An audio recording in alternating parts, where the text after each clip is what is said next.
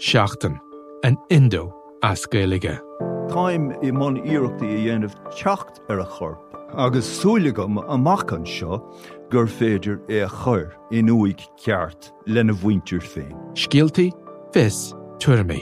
Tá sé dochreite nach bhéach ara i gcóna meáin an cheist sin eáil. Bhí an tála a gnám go raibh áthcáin reachtam. Íach sé tárin gribhann áthcá san i listúthe agus go mina frecht gá a cligsar ducha sin éair. Ná ní bhín ann dardarach se sin, bhín marmh. Seaachtain.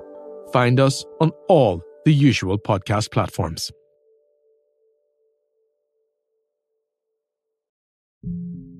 Yeah, having my head shoved into the uh, steps of the Ulster Bank in Ranelagh, cold butt of a gun put into the back of your skull. That's a moment where you go, okay, yeah, I think this one's up. How does a high flying academic become one of Ireland's most prolific bank robbers? What I would see is the most important part of this still lies open. I'm Not Here to Hurt You, a brand new series from the award winning team behind the Indo Daily. That November day, that's where it all, all begins. Out now, wherever you get your podcasts.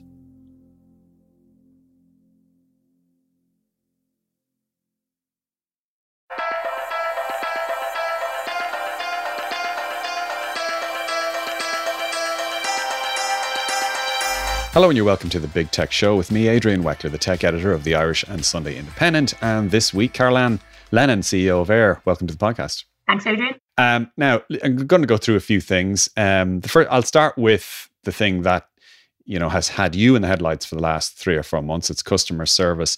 Um, look, we could talk all day about this. What what's the biggest problem or issue that people actually call about, or what are the biggest two or three things?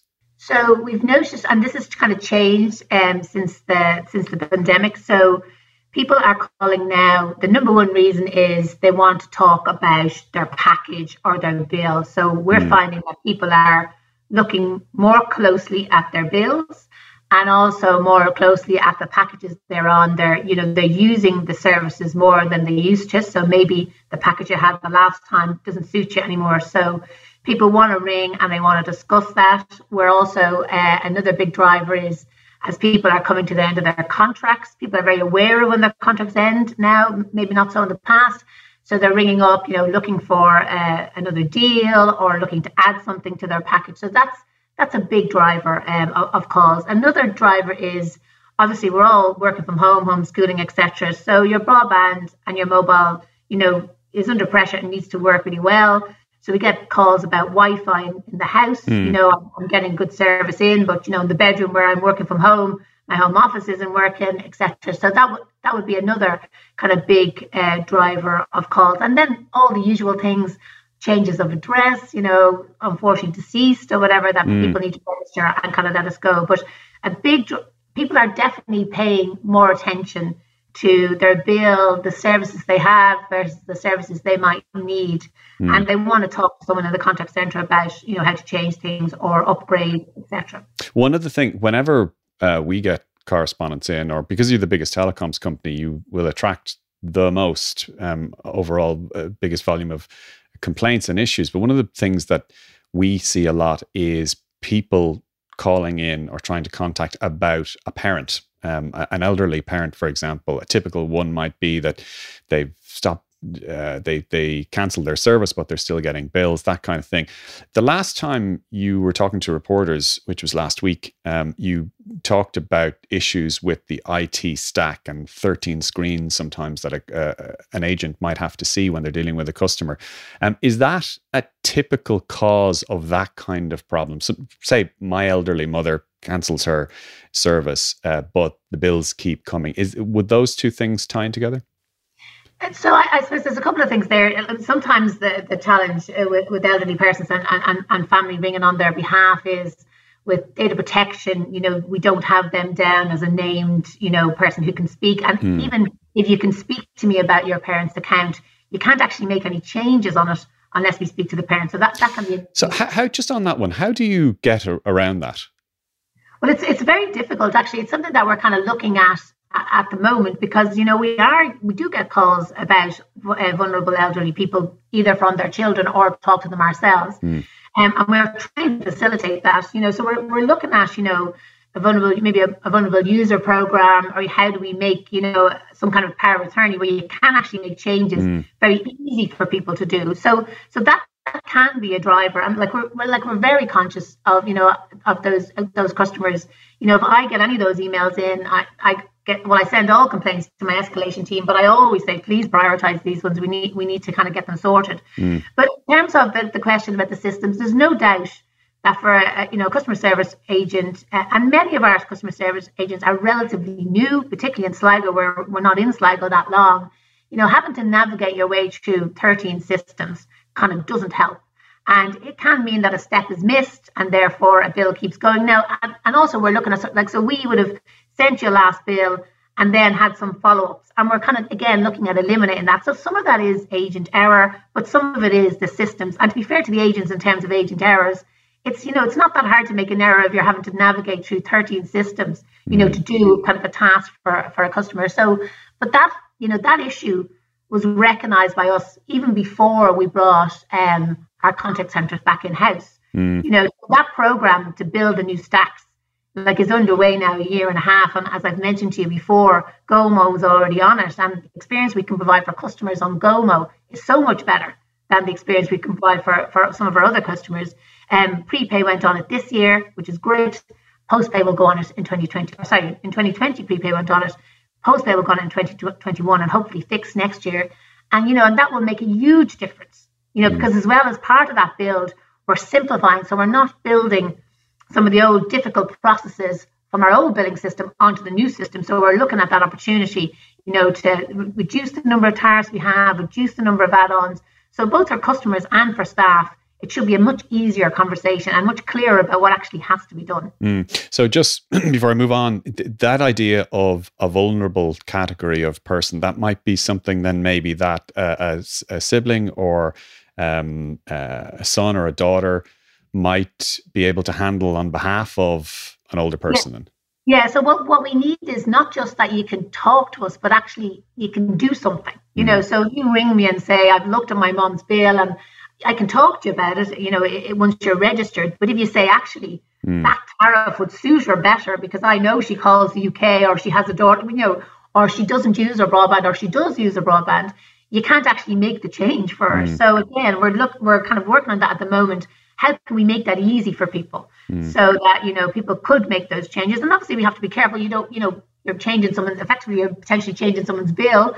So we have to make sure we you know we follow the proper steps. But we really want to look after our vulnerable customers. We did, you know, introduce, you know, towards the end of last year when we were under pressure to answer calls in the contact center, you know, special hours in our retail stores. But of course, our retail stores now are, you know, they're still open for essential services. But to be fair, vulnerable users don't really want to be going into stores, you know, at the moment with, with mm. everything going on. So, you know, I think something on the telephone and some processes that make those things easier between, you know, between children and their parents is something that we have to crack to try and improve that, you know, going forward in and outside COVID, to be honest. Mm, yeah. Um, just before we leave uh, this topic, uh, the David McRedmond, chair, chairman of Eir, uh, last week, he spoke about, as you did, about customer service uh, difficulties and the flack you've been getting on it. But he spoke about an emotional deficit that Eir may not have realized quite the levels of difficulty that some of its uh, customers uh, were having. Do you think you're over the hump on that? Oh, absolutely. I, I, so I, I, think he, he was right. Him and I talked about this at, at length. You know, I think we were, we, so of course we knew we, we had issues and, you know, that's why I wanted to address them on prime time and, and not pretend it wasn't real. And that's why, you know, obviously I don't have to go into the Oireachtas committee, but that's why I chose to go in. Mm. That was a tough interview. They were, they were both tough interviews, but particularly the prime time one, that was a tough interview. Yeah, but I suppose you, you know I say you know you can't just be the CEO for the good days. You can't be this. And many times have I had you know, great conversations about network investment or you know other mm. good stuff we're doing, Evros, whatever. So I think you know when there's a real issue, you have to acknowledge it and you have to kind of say what you're doing about I, it. I was one of the people who um, who pounced on your your Sligo um, call center remark. Um, we were like it was a, it became a story. I mean, did, did is that any? Do, do you wish you'd chosen your words a little bit more carefully there, or did you know were we right yeah. to pounce on that?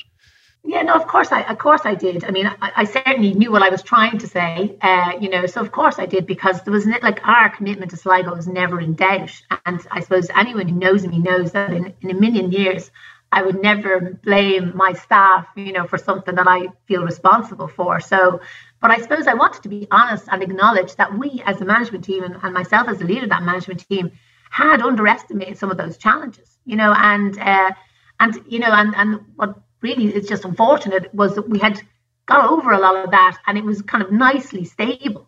And then COVID hit us and just chew it all back up in the air mm. again. Again, it's not an excuse. It's kind of, you know, it's just a fact of kind of what happened. But David, back to the sort of emotional deficit piece. Like David and I had talked about that, and I think we were, and I think good feedback from him, but I think we were so focused on fixing the problem and you know trying to improve things that I think we didn't maybe take time to acknowledge the impact on our customers, you know, as, as we should have done. Uh, and you know, and he, and he, rightly pointed that out to us, and I, and I think that was you, that was right. So there's no underestimation now. I mean, I think the other thing was we knew all other contact centres in the country across our industry and other industries were struggling as well. I mean, it's different for everybody. Um, but you know, so I, yeah, I think probably we were we are head down trying to fix it, and maybe we should have taken our heads up sometimes and, and you know and focused more on, on the impact on, on, customers. You know, so okay, but we are on we are on a good track now. We're not there but I mean, I am absolutely determined. Someone asked me recently, you know, what's the average tenure of an Eir CEO? I God knows is the answer. But I mean, I mean, I'm determined during my time in Eir for however long that is, that I would um, that we will not only fix care once and for all, but that we could make it something that could be a differentiator. Because I actually think there's a space there to do that. Mm. You know, and uh, you know, I'm I'm determined. And some of the bigger things that we we weren't tackling years ago, like IT stacks or whatever we are tackling now. So I do think that gives us an opportunity because they're big, kind of hairy things to do, and now we're doing them. And if we can get all the other things right, get our hiring right, you know, get our processes right, com- you know, do the right things for vulnerable customers, and then marry that with everything we're doing in terms of IT build. We're getting new equipment across the board for all of our CSRs. In fact, all of our staff in terms of desktop, laptops, etc. If we can bring all that together um, I think you know that can you know be a step change in, in the service that we're delivering to customers and, and it's everything. I was just doing a little mental exercise there when you mentioned the average tenure for an Eir CEO, and I think it's just under four years. I think okay. um, over the last uh, four or five CEOs, your predecessor was a bit shorter than that. Um, so you're what two and a half years, three years, three years, three, three years and eight years. So you're seventy five percent way through the average. There you go. There you go. There you go. So you, I suppose, if you get past the fourth, uh, um, it's it's uh, in some ways it's all a bonus from then, but maybe from your perspective, that's it's a long. I mean, I'm presuming you're you're in it for the long haul. Of course, I, I mean, I, I, absolutely love Eir, and uh, you know, you know this, but I, you know, I, I wanted to be the CEO of Eir, uh, and you know, I said that, and I was lucky to get that opportunity, and, and I'm, you know, I'm, I love what I'm doing, I love what we're doing, I love the transformation, you know, I, you know, and I will get care fixed, we will get care fixed, so yeah, no, it's great. I mean, the progress we've made, and that that was another thing that kind of bothered me about you know the, our care troubles is that it kind of you know took away from a lot of the great stuff that happened during the pandemic. You know, if you'd have told me this time last year, you know, that I'd have pretty much all of my office staff working from home, that the field could continue to operate and build and repair and install during a global pandemic, I, I don't know whether I would have believed it at all. And the reality is all that happened. You know, I, I was I was really worried back in March that we'd have to put our network investments on mobile and fixed on hold for the year. You know, that we wouldn't be able to connect customers. And actually, we managed to do all of that. We didn't miss a beat across those things, mm. which is, you know, not, not down to me. It's down to our, you know, thousand people in the field and, and our contractors or whatever. So, so many things, you know, relative to what was going on went really well. You know, I, I um, I write to everybody every Friday, you know, business and a bit of what's going on with me and whatever. And you know, so many of the field wrote to me about, you know, what can we do to fix this? You know, so because they're out and about and people talk to them and people raise these issues, and same with people in retail. So everyone in there felt it, you know, and. Mm. Uh, you know, and it did overshadow a lot of the great stuff that went on during the time. Do you, you mentioned uh, everybody working from home. Do you think they're coming back? So not in the way they did, definitely not. I mean, we ha- we surveyed everybody, and um, we've done it about three times now. You know, because I think there was a novelty factor of home working at the start, and then we checked in. You know, and then it, it's harder when the kids aren't in school. It's easier when the kids are in school. So we checked in about three times at this stage, and everybody, you know, well, certainly the vast majority, some exceptional circumstances, but the vast majority want a hybrid model um, when we return. They want, you know, some flexibility about working from home and, and being in the office. And so I think we we've introduced that now, and the vast majority of our team have signed up to a flexible working policy. But it will depend what's going to be working. What does that What does that look like? Is that like three days in, two days out? That, yeah, that... it's going to be something like that. But it'll also depend on what area you're in. So you know that you know the owner team might have a you know a different thing. They may want everybody there on a Tuesday because mm. you know. So what we we've said is if you're interested, sign up, and the vast majority have.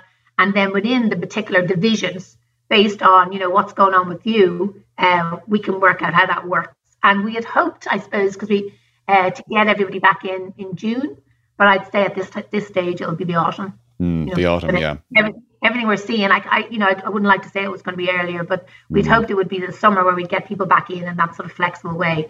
But I mm. think that looks unlikely now. Okay, um, just a few points about Gomo. I've covered Gomo since it launched. I've kind of been amazed at how quickly it has grown in one sense. Um, I suppose if you're introducing a tenner a month, offering now 13 euro a month for subscribers after that first period, uh, with uh, you know data calls, text I suppose that is definitely going to be competitive in a marketplace like this. Have customer numbers leveled off there?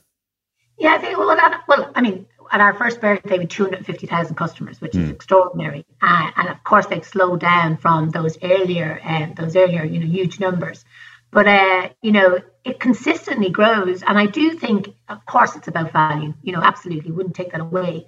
But I also think it is about uh, the simplicity of the proposition, the strength of the digital kind of self care model. You know, I think people bought into that and it delivered for them. So I, I, think, of course, it's about value. But even with recent moves by competitors in this space, it had yeah, 48 Clear Mobile. I mean, we, we, we now have a substantial chunk of the market here which has moved to this self-serve uh, sort of value. Now, but the only thing about that is, um, you ally that with the pandemic, where people are getting used to self-service uh, uh, services. How do we go back to uh, uh, you know an economy where people are willing to pay any more than twenty euro or or thirty euro for a mobile service at all? Well, I suppose I, I think it depends on what you want. I mean, you know, obviously it's it's without a handset. Yeah. So there is there is the you know a percentage of people who want handsets and they don't want to pay five or six hundred a year. You know, I mean, because you can. But if I do the sums in the back of an envelope, and I have a few times, yeah. if I t- say to take a year's worth of Gomo, that's 130 quid at the current price. I can buy, yeah. say, an iPhone SE for 490 quid. So for one year with a brand new uh, iPhone SE plus your subscription, you're looking at 300 and sorry, 600, 620 euro, I think. Now I compare that to a normal mobile service, including from Eir Mobile, by the way. And it's going to be at least three or four hundred euro more, you know, for the year. Yeah. So why why would I do that? Why would I go back to that that high well, high end model? Well, I, well, I believe because you may not have that. You may want a high end device, and you may to not begin with, and you don't want to yeah, spring and you may not X. have the five six hundred euros to pay mm. that. So in some ways, you know, if you sign up to a, a, a handset model, you're kind of effectively paying that handset off, aren't you? Mm. Over the, you know, so I think and you know, I'm just wondering from a macro point of view, because you are the CEO of the biggest telecoms uh, operator, you've got very ambitious plans for for the mobile side of things. You're investing, I think it's 200 million at the moment in in yeah. your rollout around the country. Um, you'd like to see a return, uh, I assume. Uh, the days of you know uh, a, uh, ARPUs of you know 30, 40, 50 euro are long gone. Eir more than any other operator has introduced this low cost have everything for you know a ten or a month. Um, are, you not kind of bringing the whole price of the whole industry in mobile down? Well, I think there's, so. There's a couple of things. So if uh, so, I think we were the smallest in terms of market share to start with, um, and I think the first mover and the smallest will win because you will get gear, you'll get gain share, and that you know so the ARPU uh, dilution, um, you know, as long as the percentage that you forecast of the customers come from your bases within your forecast and the rest mm. come hmm. from the rest of the whatever you will you will you will do well overall from a revenue point of view because you will, will gain share so i think we we were the right people to do it in terms of where we were in the market um, but also if you look at the market stats like uh, it used to be that simo uh, handset was 70% of the market mm. and 30% was simo it's now 50-50 mm. so there's definitely a trend but and that's not just an ireland trend that's a trend but still, you know, there's still um, a chunky, uh, you know, So the, the shift has happened, but there's still, you know, a lot of people buying handsets every year, mm. but because they want them or whatever. So I think there are two markets. I think Simo will continue to expand, and I think we want to be in both. And I think mm. we got first mover advantage in, in Gomo, which worked for us. Um, and I think our proposition, because of its simplicity and the, the, level of service we provide, and I think people have bought into that kind of Gomo brand as well, and will continue to do well.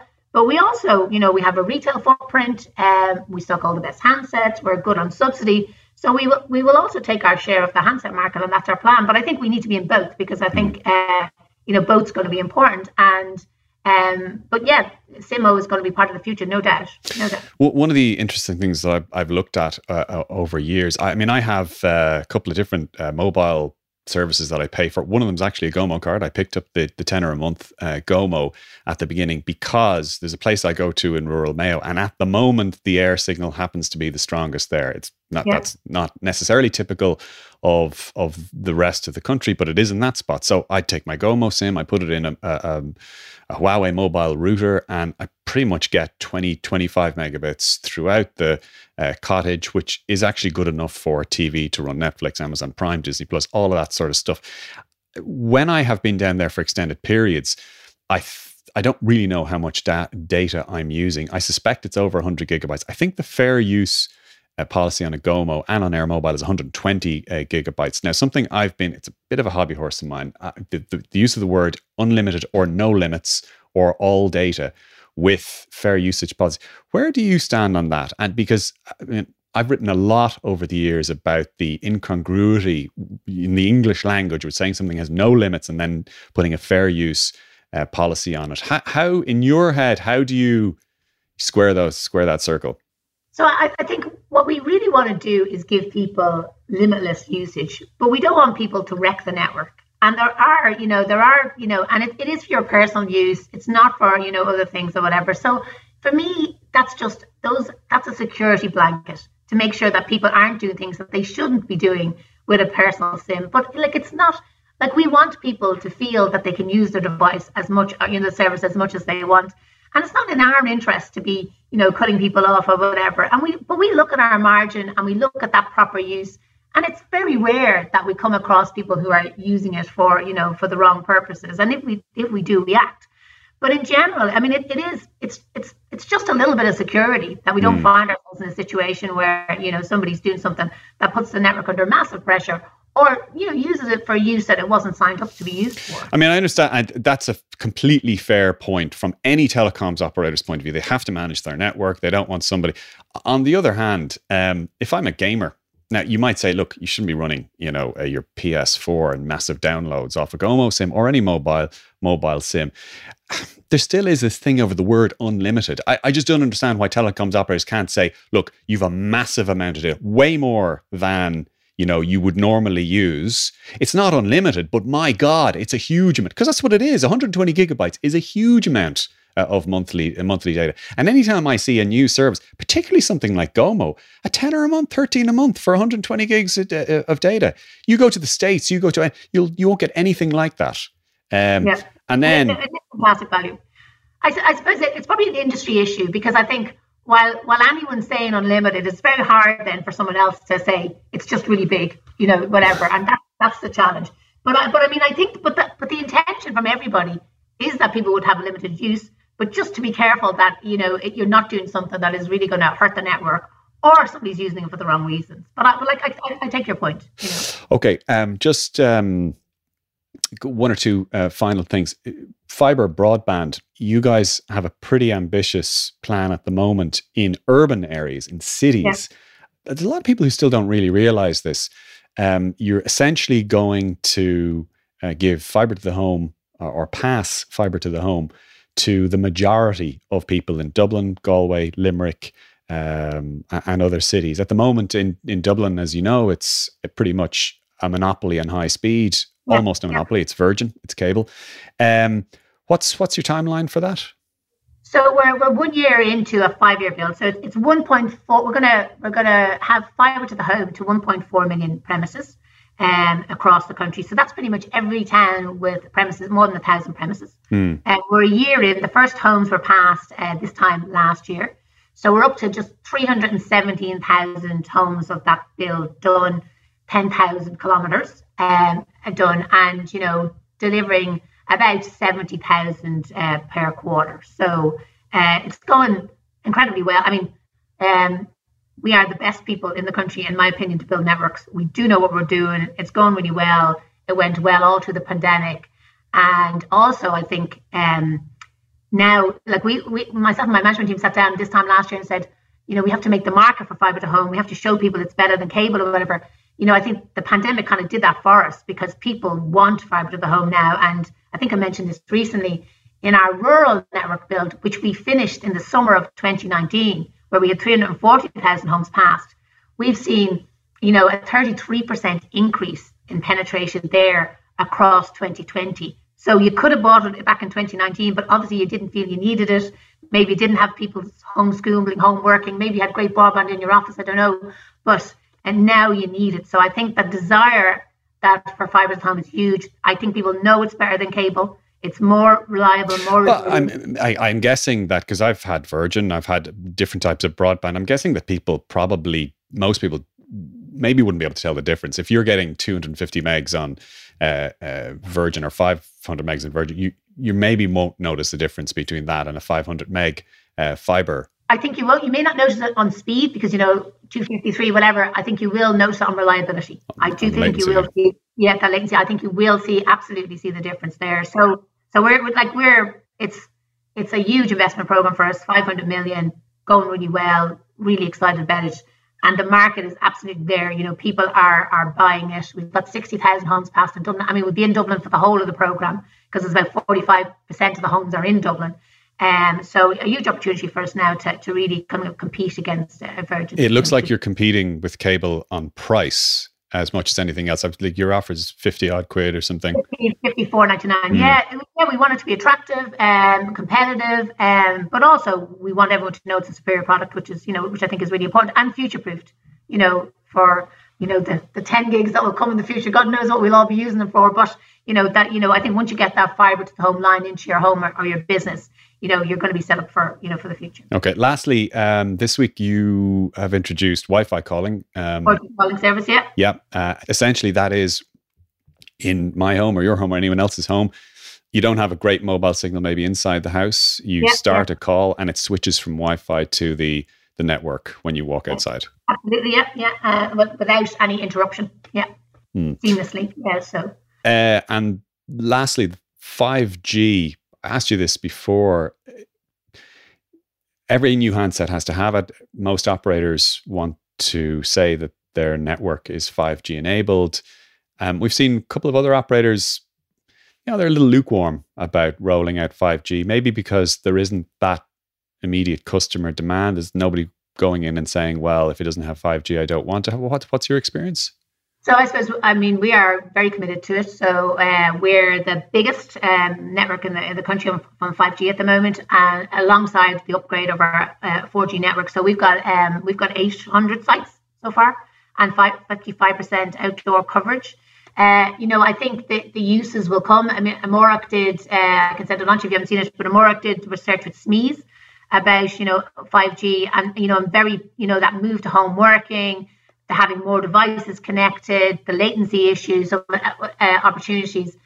A lot of them excited and thinking that 5G or believe in 5G investment will help them with future growth and you know post COVID recoveries or whatever. So you know we'd be optimistic. And and some examples now, you know, obviously not in Ireland yet, but you know you know 5G enabled manufacturing in Switzerland, 5G enabled port in China. I think starting to see those B2B sort of you know um, case studies kind of coming through, and I expect that. So we're very committed, but we're also very committed to our 4G upgrade, which I think is important because if you remember, we had that ambitious ambitious target of target of having 90% geographical coverage as opposed to population coverage, mm. and we've got that now in, in 17 counties in Ireland.